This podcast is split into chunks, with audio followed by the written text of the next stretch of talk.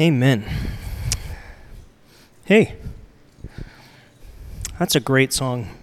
And it's great to, to worship together every single Sunday. And if, uh, if we haven't met yet, uh, hey, I'm Jack. I'm glad that you're here, especially if you're new. Uh, I met a couple new people, and I know coming to a new place takes courage and, uh, and kind of getting out of a comfort zone. And I hope that you would sense that this is a place where you can kind of be you and investigate Jesus and take next steps with him. And, and just even if you're just curious, maybe you're coming back to church from a long time away.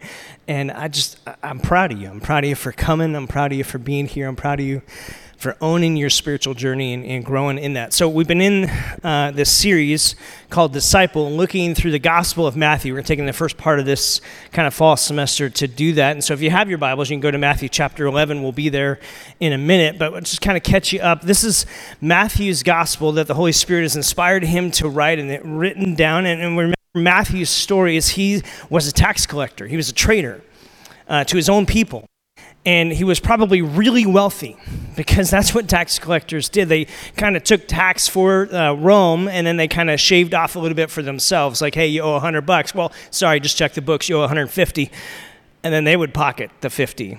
And then that's how it would go. And that's why the Jewish people had such a disdain for tax collectors. And they spoke about that. And, and yet, there was something about this guy, Jesus, that Matthew kind of became uh, captivated by and said there was something about, I've got to follow after him.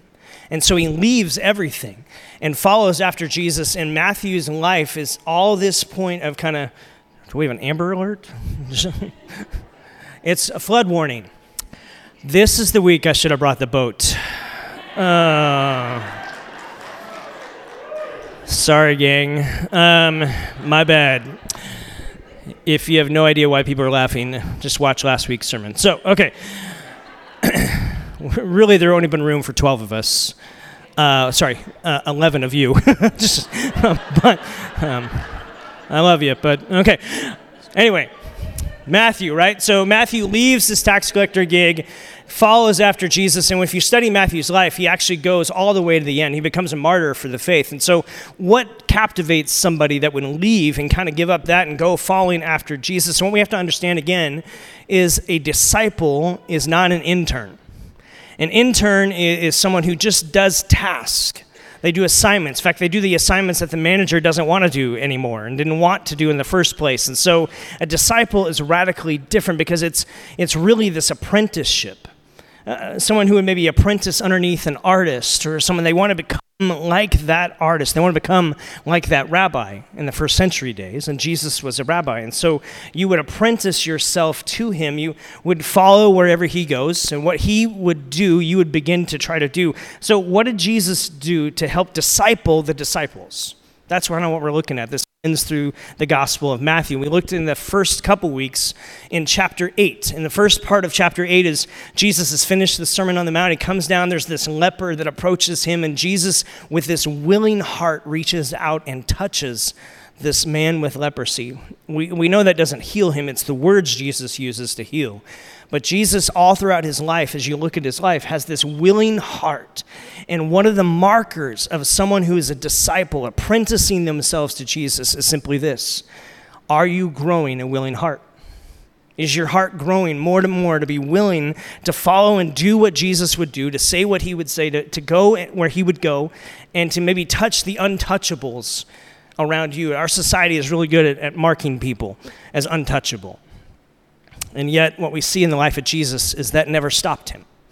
And so, as a disciple of him, how are we doing at growing in that? And last week, we looked at this idea of the Jesus and the boat story and the storm, and um, how Jesus stands up and calms this storm. And for professional fishermen, this would have been a crazy thing because they are coming to Jesus, going, "We're freaking out. We're going to drown." Uh, their alert went off on their phone, and they're kind of going to this place and they're professionals. They've been around this. They know Jesus. So they know what's going on. They get Jesus. Jesus stands up says, Where's your faith? And he calms the storm immediately. And they were kind of overwhelmed by the storm in one minute and then they're undone in the next minute because of who's in the boat with them. And the tendency for us, just a reminder, is we shrink at Jesus sometimes. If we're just honest Because in the church, we've done a pretty good job of letting people know Jesus is your friend and he can be your friend.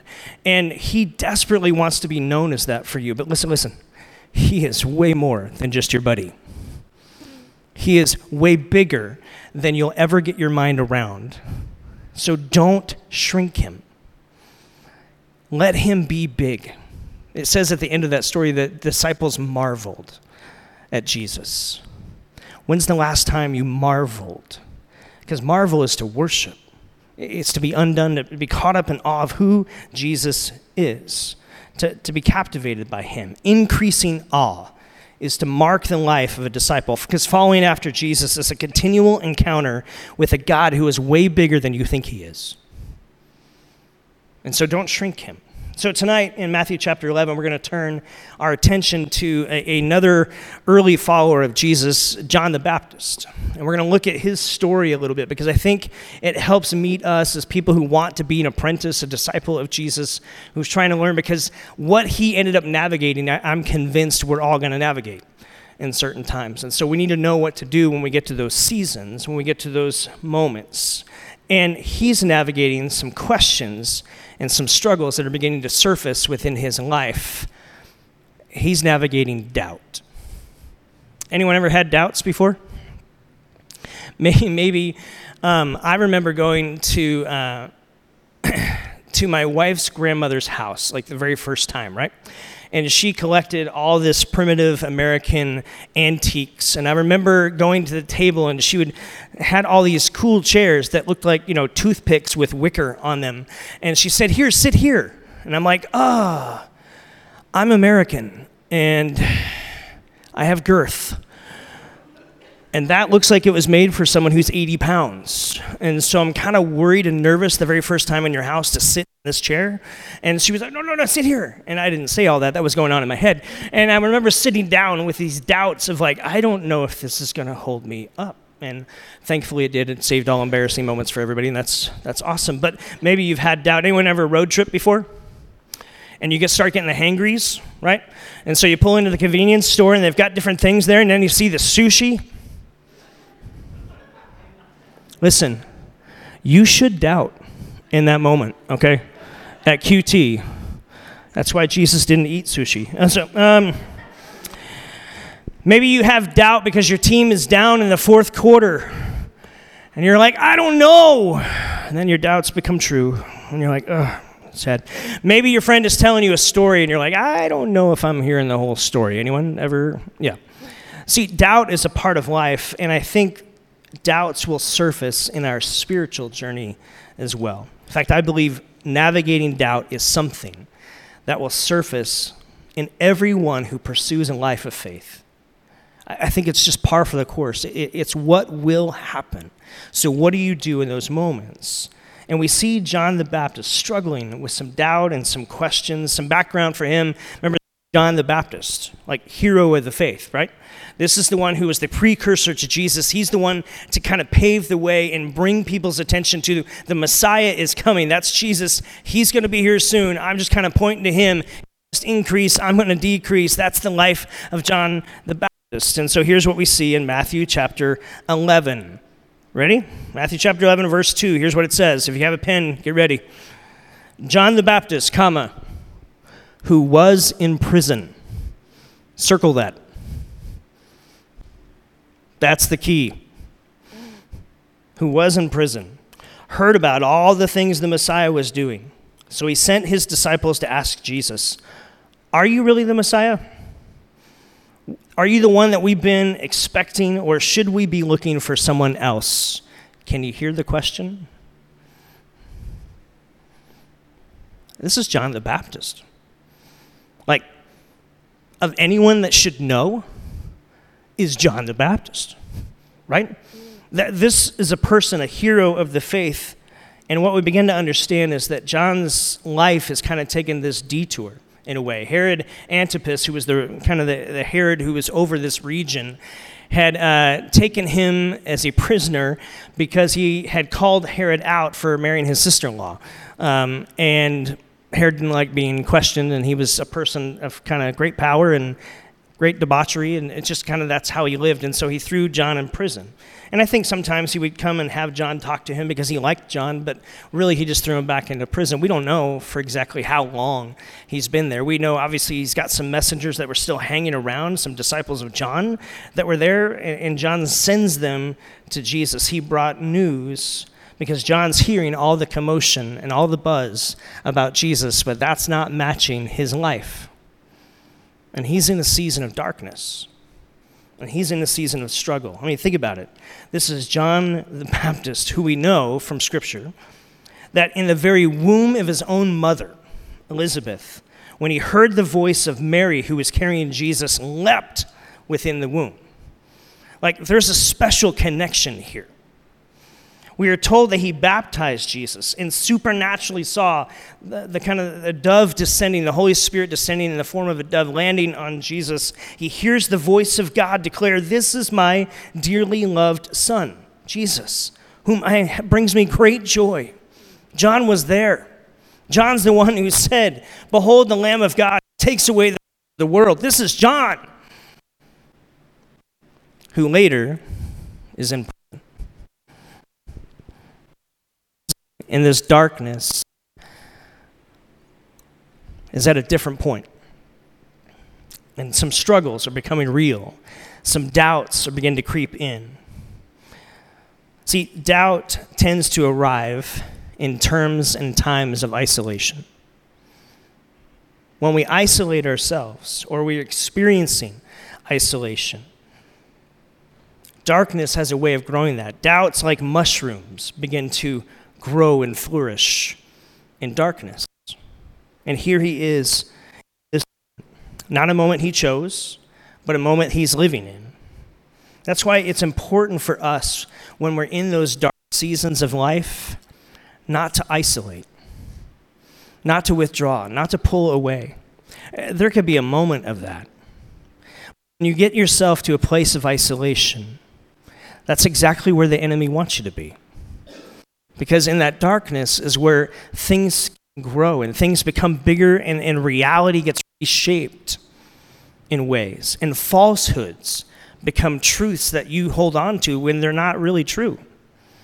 But in those moments, we have a tendency to go there. That's why the Bible always says, be together. Community matters. Hebrews chapter 10 says this, and let us not neglect meeting together as some are in the habit of doing, but encourage one another, all the more as we see the day approaching. Let's hold to this hope that we have, that we can encourage one another, that as we share those struggles we're having, in those seasons of darkness that we all go through, as we navigate doubt and questions at times, that the Holy Spirit can use God's word to breathe truth back into us. He can use godly people around us to speak truth and hope back into us because we're connected. Community matters. That's why we do e groups around here. It's why we have e teams that you can serve on. Want you connected one to another. The importance of that helps you navigate some of those dark times. That we can discover hope even when we're struggling with doubt or questions. Now, there's a positive side to doubt doubt can push us to search out truth and confirmation. That's what John does in this moment. In John chapter 3, or uh, Matthew chapter 11, verse 3, John says, Hey, I'm going to send some disciples ahead to Jesus. He sends them out and he says, Look, are you the Messiah? Are you the one we're supposed to be waiting for? Because I've got these questions. I must increase, you must increase. I didn't think that meant prison. My life is vastly different, John is saying. I'm isolated. I don't like the season I'm in. But he sends these messengers. And what I love about Jesus is he receives this. You know what Jesus doesn't do in this moment? He doesn't rebuke John. Isn't that precious? He, the Bible says Jesus responds but he doesn't rebuke. And in the serious questions and doubts and struggles of life, Jesus is not shocked. Why? Because he's way bigger than you think he is. He's not surprised. Nothing knocks him off his throne. You're not going to say something to him where he's going to go like, What? He's not surprised. Don't let your doubts drive you away from Jesus. Let your doubts drive you to Jesus. When you have seasons of struggle or questions or doubts, that's a moment where you can turn toward Jesus and bring those to Him. He is big enough to handle it, and He's big enough to meet you in that moment. He doesn't rebuke, He responds. He says here, You go back. Jesus replied, if you have a pen, circle that. He replied, He doesn't rebuke. You go back and report to John what you have heard and what you have seen, tangible. What you have heard and what you have seen. The blind receive sight, the lame walk, those who have leprosy or skin disease are cleansed, the deaf hear, the dead are raised, and the good news is proclaimed to the poor. Everything that's been happening in Matthew so far. Blessed is the one who does not stumble on account of me. We see him rebuking a storm in one minute, but he doesn't rebuke disciples who have honest questions and struggles. He responds, he receives, he meets us in those moments. Look at the response to John. Because after he tells them, go back and tell, he turns to the crowd and he says, What did you go out to see? a reed blown by the wind. No, you went out to see someone strong in faith. And he uplifts John in front of the whole crowd. You can read it in Matthew chapter 11. He says, No one born of woman is greater than John. None. He affirms his prophetic role of what he came to do. Says, John, the Messiah, everything you read about is happening it's going to be okay, even if your situation isn't okay. The Messiah accomplishing everything that the Old Testament prophesied about, everything that's been affirmed. See, doubt dealt with in healthy ways can lead us to reassurance and to restoration with Jesus.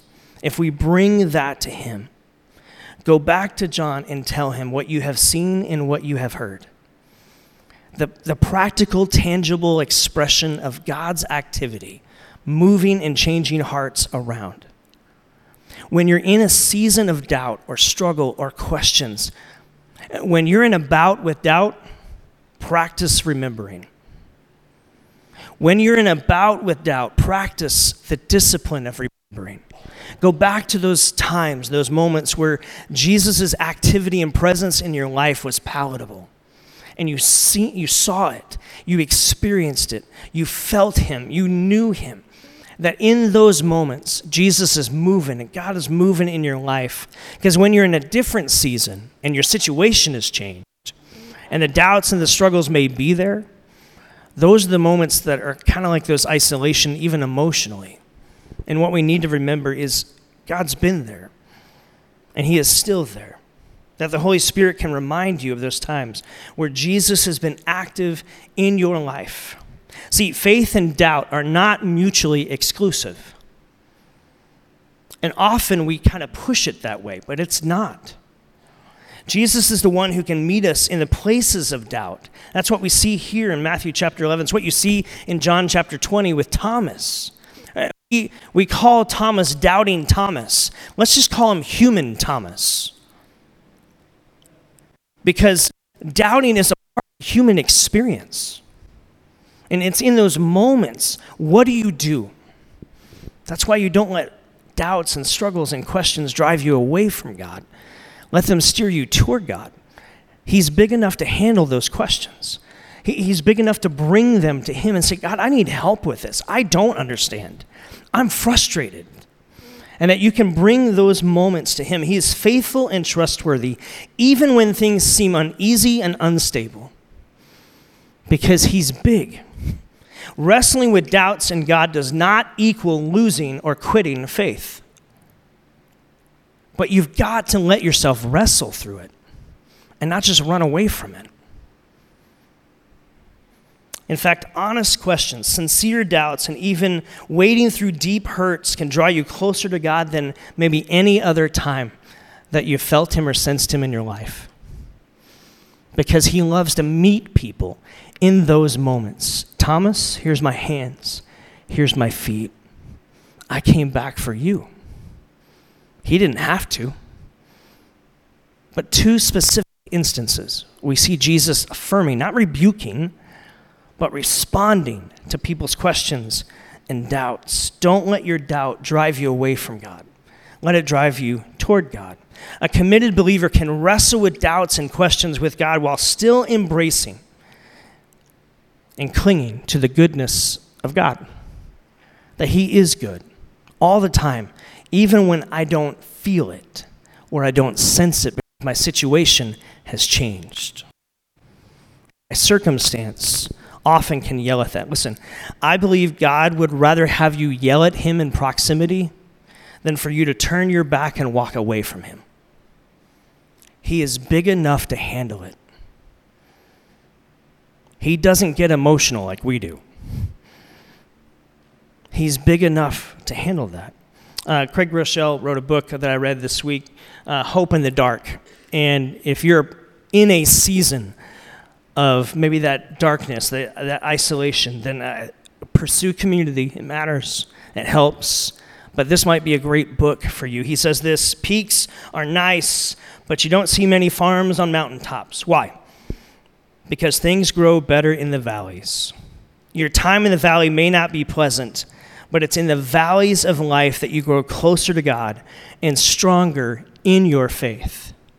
That it's in those moments where you grow relationally. Listen, we can have a thousand experiences with God that are amazing on the mountaintops, and I hope you have 10,000. But we come to know God best when we're navigating the valleys of our journey. That's where relationships grow. You know this to be true. Think of your best friends. I bet some of your best, deepest, closest friends are people who have walked through the valleys with you and walked through the challenges with you. And they haven't you, and they've been there the whole times.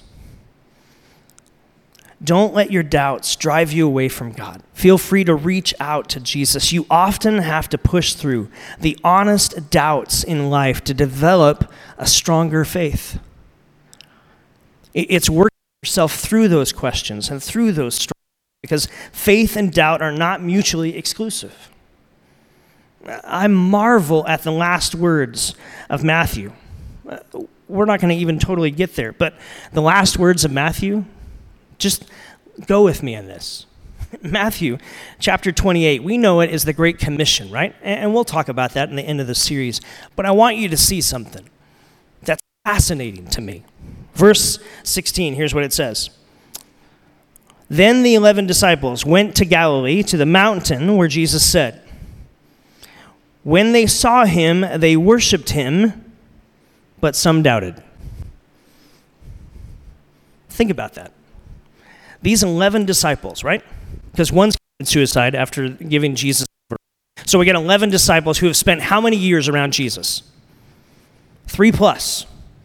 Seeing every kind of miracle in the world, right? Their proximity to Jesus was amazing. And they see him post resurrection.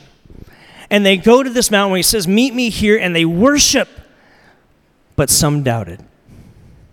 I think that's amazing that Matthew didn't hide that. Can you imagine what that would have been like those first few months after the resurrection? I think that happened. That's crazy. I think that happened. That's so crazy. And doubt and struggle and questions were a part of their journey. Why? Because it's a part of the human condition. And who's big enough to handle it? God.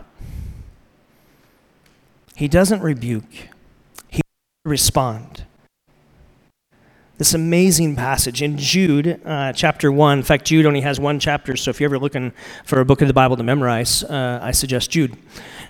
So, he says this But you, dear friends, by building yourselves up in the most holy faith and praying in the Holy Spirit, keep yourselves in God's love as you wait for the mercy of our Lord Jesus Christ to bring you into eternal life,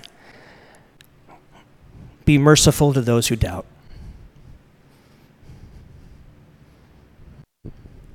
Doubt is a part of the human condition.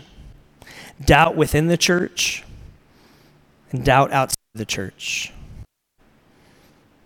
To a watching world, let's just call it for what it is. The church yells much. Be merciful to those who doubt. Why? Because Jesus loves to meet people at the point of their doubt. And he does that in surprising ways. And he'll do that in continual ways. Why? Because the heart of Jesus is to draw people to the Father. That's his mission. That's what he does. And the church is just to fall in line with that. That our Savior is a Savior who searches after people who have questions and searches after people who have doubts and who have struggles in life inside the church and out that his heart searches for people. Doubt is a part of the human journey. I love what biblical scholar Frederick Bruner says this. This is awesome. The Christian faith is bipolar. I love that. Disciples live their life between worship and doubt, trusting and questioning, hoping and worrying. There's this tension all navigated. Jesus is big enough to meet you. He's big enough to meet you in those seasons. Disciples are not people who never doubt. They are people who've chosen to bring their doubts and their struggles and their questions to Jesus. They desire to grow in faith because they want to have a faith that's grounded in something bigger than their circumstance but grounded upon their Savior in His life and in His character. That's where we find biblical faith. Oswald Chambers says this faith is deliberate confidence in the character of God, whose ways you may not understand at the time. It's deliberate confidence in who God is, not in how much faith I have in that particular moment. I don't know if you've ever walked out on a frozen pond before. It's nice to think about that when you know it's 100 degrees in here. It feels like, um, but wore a gray shirt. That's awesome. Okay, so. Uh, this idea of walking out on the pond. Uh, I don't know if you've ever been anyone. Uh, you kind of begin at the edge and you begin to inch your way out, and, and what you're testing is confidence of the ice that you have, the object called ice, right? You're trying to understand uh, what's going on. You're trying to, to be a person who is helping and kind of beginning to get past some of that fear, that apprehension that you may have. And, and the further you go out, now I've been on some where I've seen people who are bigger than me out on the ice, and I'm like, okay, this should be fine, right? But have you ever gone out on a pond where you've not had anyone out there? And in that moment, you're apprehensive and you're kind of easing your way out. Why? Because you don't want to get all wet. See, biblical faith is understanding that biblical faith always depends on the object of faith, not the quantity or quality of your faith. Biblical faith is about putting your faith in the object of which you have faith, meaning this you can have very little faith and stand on thick ice, and you're just fine. You can have all the faith in the world and jump on thin ice and drown. Because it's not about how much faith you have, it's about what you have your faith on. What you have built. That's biblical faith. It's why the Bible never says believe, it always says believe in the Lord Jesus. The Bible doesn't say have faith. It says have faith in God. Have faith in Jesus. Why? It's faith has the strength. I think that's why Jesus gave us communion. He said, Do this in remembrance of me. That in those moments, he's re anchoring us to the reality of him. not how much faith we have and we can muster up in that moment, but the object of our faith, our Savior, because He's big enough and He's strong enough to secure us and to meet us and hold us. No matter the doubts or struggles or questions we have, we can turn to Him.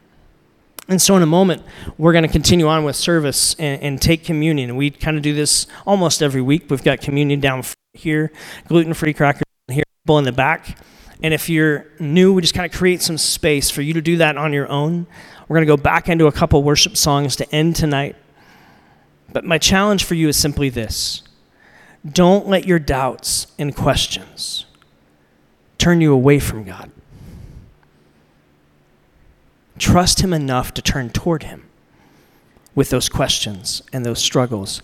And I promise you, He will meet you. Do I know exactly what that's going to look like? No. But you will find Him. More so, He will find you. And so, God, that's what we pray that we be a people, a disciple, uh, an apprentice of you, that as we navigate this journey, that as we come up against those struggles and those doubts and those questions, we wouldn't turn away from you, but we would turn toward you. That we would be people who, to learn to, to bring those to you, that you're not surprised, you're not shocked, you don't rebuke, but you respond. And you meet us in those moments. So as we take communion here in a moment, I pray that this would re anchor us once again as we worship in song, that we would be a people who commit our lives to you. Questions and all. That we aim in your direction. We would follow after you, would be honest and wrestling with you. That you're not opposed to meeting us in those wrestling matches. And I pray for hope, for answers, for truth for your love to meet each one of us as we navigate those seasons.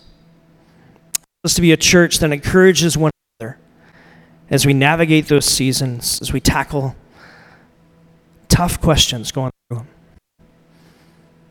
Would you move in our hearts in these next few moments? We pray that in Jesus' name.